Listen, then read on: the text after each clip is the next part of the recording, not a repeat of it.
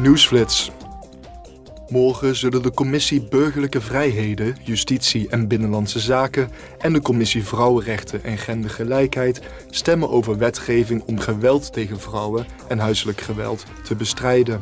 De parlementsleden willen dat verkrachting overal strafrechtelijk wordt gedefinieerd als het ontbreken van instemming. Ook willen ze dat cybergeweld strafbaar wordt gesteld onder het Europees recht. Denk hierbij bijvoorbeeld aan het delen van intiem materiaal zonder toestemming. De Commissie Cultuur en Onderwijs gaat morgen in gesprek met leden van de Verkhovna Rada, het Oekraïense parlement, over het onderwijs, de media, het culturele erfgoed en het jeugdbeleid in het land. De Europese parlementsleden hopen hiermee vast te stellen wat de dringende behoeften van deze sectoren zijn om zo verdere samenwerking te vergemakkelijken en Oekraïne dichter bij de EU te brengen.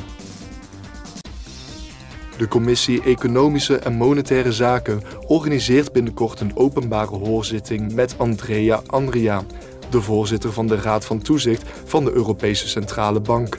Ze zullen het onder andere hebben over de toekomst van de bankensector en de noodzaak voor meer toezicht en een streng regelgevingskader.